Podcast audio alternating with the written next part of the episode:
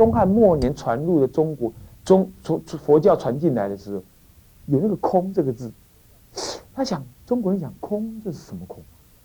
哦，空能够生万法啊，那空不就是太极吗？他就把空跟虚无太极呢合到一起谈，因为虚无主义对中国的读书人是很熟悉的呀。中国以前没有什么玄妙的书好读啊，能读就老子一本，你懂吗？所以他要跟佛经这么讲虚玄的东西来对比的话，你想来想去，这就老子可以来应用。然后刚好这个空字呢，又有这种意思，于空中能够生妙有，生出种种的妙有。空中生妙有，那么虚无太极能够生有，有能生万物，这不就一样吗？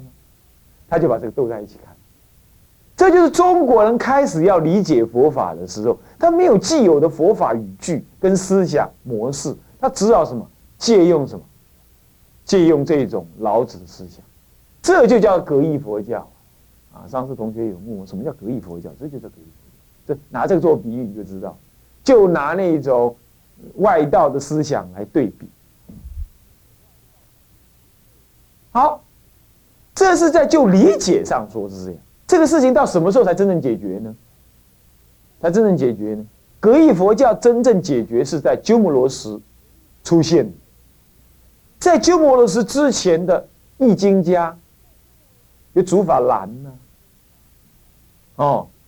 佛图腾、竺法兰他们，乃至于还有好几位有名的易经家呢，都译的啊，还有安世高，他们所译的经呢，其实都很好。问题就在于，对于佛教当时已经在印度以及西域所发展出来强固而真实的般若性空学呢，都没有人翻，也没有很精确的翻。因为在鸠摩罗什之前的翻译家呢，主要是声闻人多，就是小乘人多，再来他都在中国居住的不很久，就算会中文，对中国的文化的理解呢，也什么呀，稍有隔阂。那么鸠摩罗什就不一样啊，鸠摩罗什传记我们就不便再说了，但我简单讲一下，他呢是鸠师国的神童，20岁以前早把声闻戒法、小乘法全部学光。学光了之后呢，又跟苏力大师呢，他有一个全名啊，到时候我们会跟你讲到，怎么样？学到什么？学到中观思想，他完全开显他的大乘思想，学了《法华经》，学了中观思想，完全开显了他大乘思想之后，他20几岁就有办法遍迎所有当时他认识的小乘师。到这种情况，他呢就这样辗转的被什么？被说是被抢，是好听啊，是被抢到中国来，抢诶，你怎样？弄个抢，古早很奇怪，不过这也是很怪。现在你有没有听说过说全世界世界大战有没有为什么哪个圣人在世界大战？他为什么为石油，或者是什么？更早期的话为女人。对不对？没有什么无见好色如无未见好德如好色者，这孔老夫子早在2000年前就已经讲这事情，是不是这样的？不过人家中国人还是有这种好处，而且还是野蛮人。当时他听到说，鸠师国有个神童，大法师才20几岁耶，这么能讲经说法，请到我国来呢，一定能够造化我国的国民，强固我国家的什么的国力，人家是这样想的。现在全世界有没有这样想？没有嘛。现在大家都是这样想，怎么样造更多的电脑啦，卖更多的香烟到别的国家去啦，然后能够赚更多的钱，制造更多的酒啦，好，然后怎么样让外国人去喝个得肝病，然后我才赚更多钱来富国强民。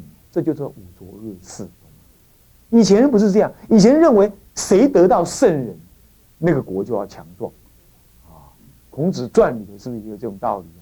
嗯，当时呢就有这么一样的，当时正在五十六国时代，那么我三国末年，那么呢整个世界大乱，整个中国大乱，那么呢北方就是正在什么正产生分裂，也就所谓的五十六国的时代。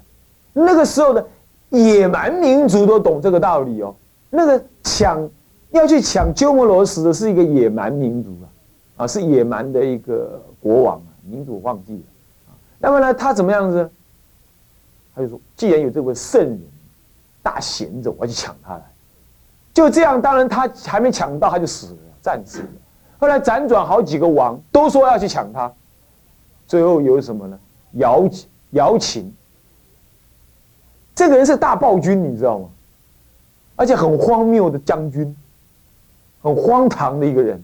然而他也知道要尊敬贤人。嗯，你看现在的好人都不懂得尊敬贤人，以前的大坏蛋他都懂得尊敬贤人。你看他看查瓦追，不换的末法就是这样，所以不由得你不信。现在哪个圣人出来哈？只能够上什么呢？天天开心啊，还是什么综艺节目给人家访问这样的，你懂意思吗？是没有人会认识他的，这个时代就这样。好，那么他呢被请到的时候呢，还受了很多的障碍啊，种种。就这样子呢，中国也正在内乱，他就不能够进内关，不进长安就不能。然后呢，就在那个塞外那边呢。一待了13年还是11年啊！那个鄂将军呐，更荒唐了。前秦苻坚他们，不是姚秦，不是苻秦啊。那么你是姚秦，这位姚大哥啊，怎么样呢？很有意思，他还说：“哎，你安尼，叫你阿巧，无老家后代补菜。”我嘛补一下卵，对不吼？你若不爱做我的宰相，无你嘛补一下卵安尼欢喜着。伊又唔捌什么出家音啦，但是伊还会尊重，他会懂得尊重，你知道吗？他还知道他留个好种的话，大概不错，是这样。就弄了一大堆妃女啦给他，还建了一个逍遥园，名字还叫逍遥园，让他逍遥自在。逍遥园，妃子给他。这样就让逍遥公啊，就让他这样住了什么，了13年。然后呢，这位国王啊，藩王啊，很好要中国的文化，他也吟诗作对耶。这个老粗，他也这样的。哎，那么呢，他就渐渐的给鸠摩罗什所感化。那鸠摩罗什也趁这个机会，痛学中国的文字跟语言跟文化。什么经史子集啊，鸠摩罗什都读，他是过目不忘的。推给黑黑那种中灾啊，学得很快，所以他这样子的背景，你可想而知，颠沛流离，然后在中国足足的住了13年，那种思想啊，完全融入了中国的生活里，而且是高层的生活，高层文化，是皇宫的那种文化。虽然他不是汉人，但他大量引进汉文化。那个皇帝，那个国王，这样，你想想看。所以鸠摩罗什他翻译的经典为什么这么具有权威？原因就是他完整的具有中国文化思想。在这种情况底下呢，他翻了什么？他又学大乘法啊，他如天上的什么了？大的太阳凌空一样，照破整个中国佛教的什么阴霾未开的一个天空。大家都在研究空性到底是什么，也有少分大乘经典，可是总是没有一个统一的思想跟好的语句来翻译什么，来真正描述到底佛法讲的空是什么。在这个同时，道安大师已经知道有问题，格义佛教有问题，可是没办法。看不到好的经典，他没有办法去留学。大安法师又遇到了什么五那个什么，遇到五六十六国的那个叛乱，那个大乱大动乱，根本没办法出国参学，他就很苦闷。他把这个事情传递到了什么呢？慧远大师这里，慧远大师继续知道这样的事情。好了，就在慧远大师的同时，鸠摩罗什这位圣者就进入了什么？这个是千佛一师的。以前千尊佛出世的时候，都请鸠摩罗什来翻译。这位千佛一师出现到中国，进入长安。这一进入长安之后，日以继夜的翻经，然后怎么样解释经典？而且他翻译经典这样翻的，我在这边讲，鸠摩罗什在这边讲，下面300多人干嘛记录的、润色的、讨论的、问难的，还有同样是印度的什么学生或者印度的出家人、译解生，怎么就在旁边坐，听你翻的对不对？讲的对不对？这样子翻经的，现在人动辄都说鸠摩罗什翻的不对，鸠摩罗什翻的跟不忠于原点。西公都看也很像，讲的无的，伊唔知较早当初是安怎的翻译的，伊一个人家己对照原点，伊就知影讲原点是你讲啥。那当时翻译是多少人这样翻的呢？从译解、书记、润笔、正义，乃至于他还要翻译完了，还要讲解，看文顺不顺，道理合不合这个经文，合不合你翻译的经文，是这样翻的呢。各位同学，今麦人就是未破假破，有欺个控股啊！我讲这一定用嘛，但是我懂，我只有安讲，事实就是安。这动辄就是什么说什么他中国人翻译的《金刚经》没有用，跟原点不合，呵呵，原点不合，人六祖人大开悟遐尼久啊，有人还阁坐喺遐哩等，是不是安尼？啊，你较牛，你去看原点，看你要怎开悟，你悟喺倒去？有啊，人家六祖是那个心字边的悟，那你也悟，你是言字边的悟，是不是这样？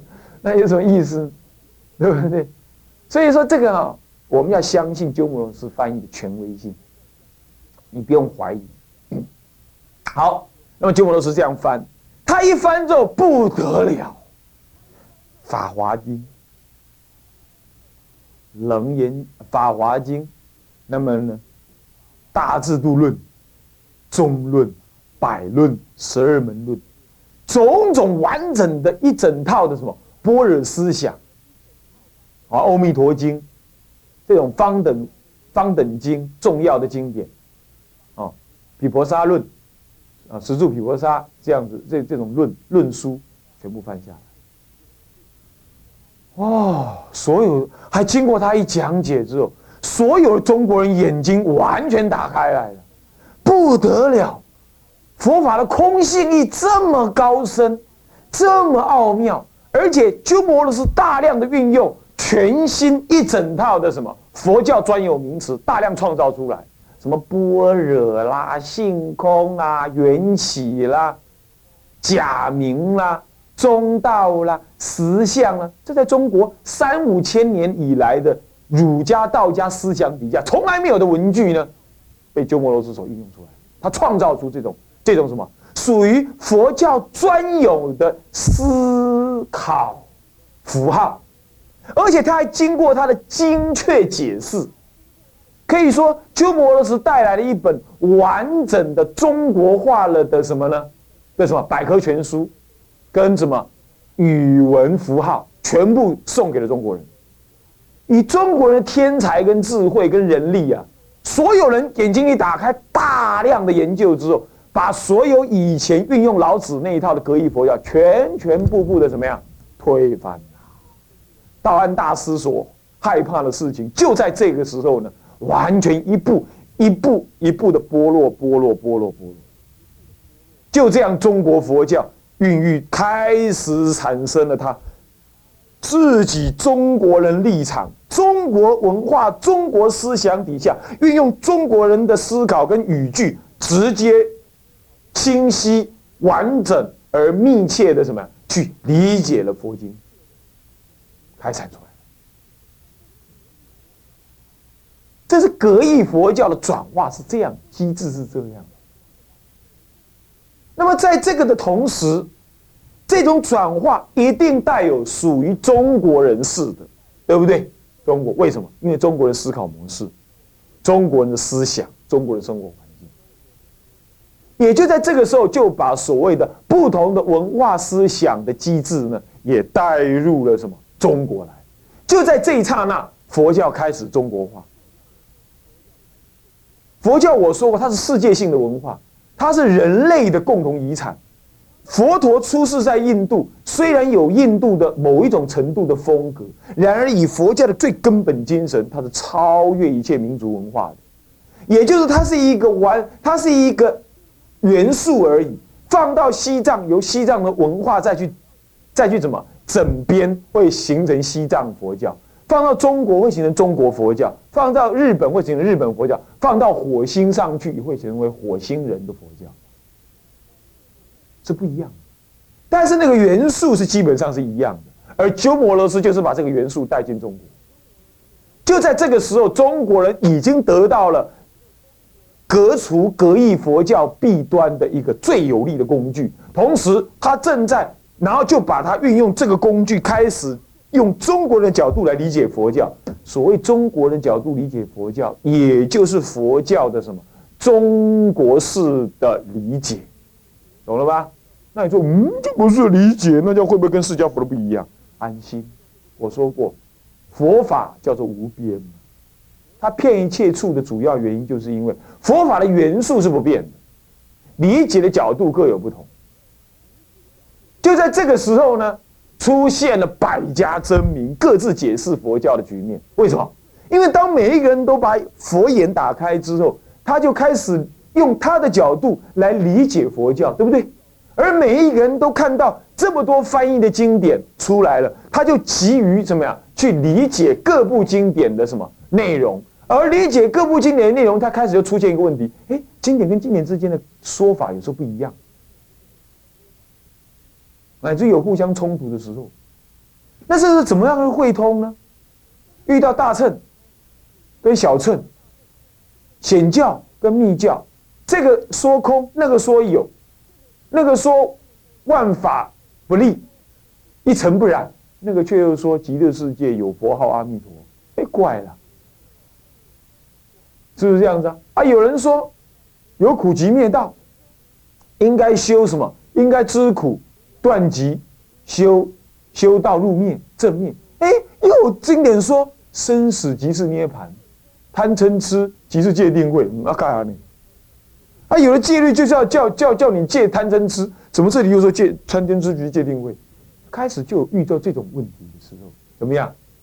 它牵涉到我要怎么样来解释每一部经彼此之间的差异，而把佛法的整个意思呢全部含摄起来。这就牵涉到统摄佛教的问题，已经不再是解一部经一部论，而是牵涉到对一部经跟那部经、这部论跟这部论、这部经跟这部律之间的统一和谐的关系，到底要怎么看待？中国人面对的是这个问题，因为同时很多大量经典一起进来，他怎么去理解呢？按照日本人说法，就是说很容易啊。看哪一部经先翻，哪一部经先被创造出来，哪一部经后被创造出来，所以后面的就是以前面的为基础，那么后面的一定比前面的还要完整，这种说法对不对啊？荒谬！这种说法是错误。我说过，这是佛教的什么？这是佛教的所谓社会观、演化观。佛教虽然在世俗当中有演化，可是你不能够说华严经呢是因为阿含经写完之后有一大堆菩萨呢去讨论，然后才写出华严经，而且还一品一品慢慢写。那个法华经呢是这一代的人写一些，那一代人在讨论，在想象一下，然后再补充，然后这样形成完成的一部华严经，法华经。你能不能相信这样？那就要哪一部经你能够读？所以这就是末法，这叫什么浊？见浊，见浊，见解污浊了，不对的。好，但是那么呢？中国人可不这么认为。他说每一部经都是佛亲口说，问题就是佛都是亲口说，为什么说的不一样啊？佛有他内在的意思，佛有他内在的意思。那么这个内在的意思，才使得他呢，对不同的机缘，在不同的时间、不同的对象底下，讲出表面看起来不一样的教法。那么佛内在的意思是什么呢？我应该用什么角度来把这么多不一样的经典，我已经能够正确理解它了，可是它又这么的不一样，我怎么用统一的思想来把这些不一样的经典把它统一在一贯的思想底下呢？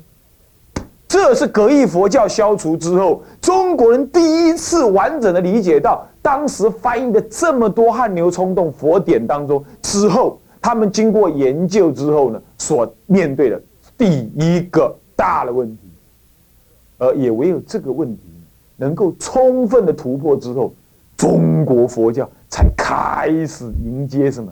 隋唐最奥妙、最黄金时代的佛教来临，才能真正来临。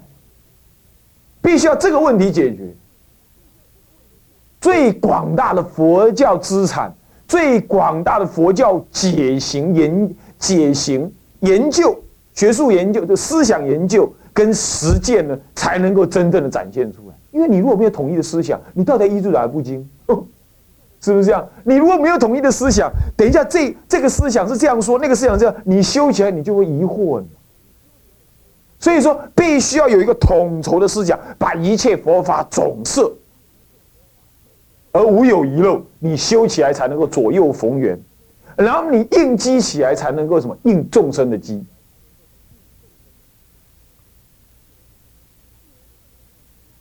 而也唯有能够修得左右逢源，能够应的种种的机，那么呢，佛教才能够扎实的解行并进，而开展出辉煌的成果。所以，魏晋南北朝。这整个时代，这三个大时段里，正是在做这种工作。到了隋唐，开始结果喽，开花结果喽，才会迎接隋唐时代。这就是佛教历史观，是这样。那至于这样子，它为什么就会产生宗派佛教呢？其实我已经说了一个开始。那么关于这个进一步的理解呢，我们呢，下一堂课继续来说。现在。我们呢，再来回向，大家请合掌，并发愿：众生无边誓愿度，烦恼无尽誓愿断，法门无量誓愿学，佛道无上誓愿成，三皈依。自归佛，当愿众生理解大道，发无上心；自归法，当愿众生深入经藏，智慧如海；自归身，当愿众生同理大众。一切无碍，回向，愿以此功德，庄严佛净土，上报四重恩，下济三途苦。若有见闻者，悉发菩提心，尽此一报身，同生极乐国。南无阿弥陀佛，南无阿弥陀佛，南无阿弥陀佛，南无阿弥陀佛。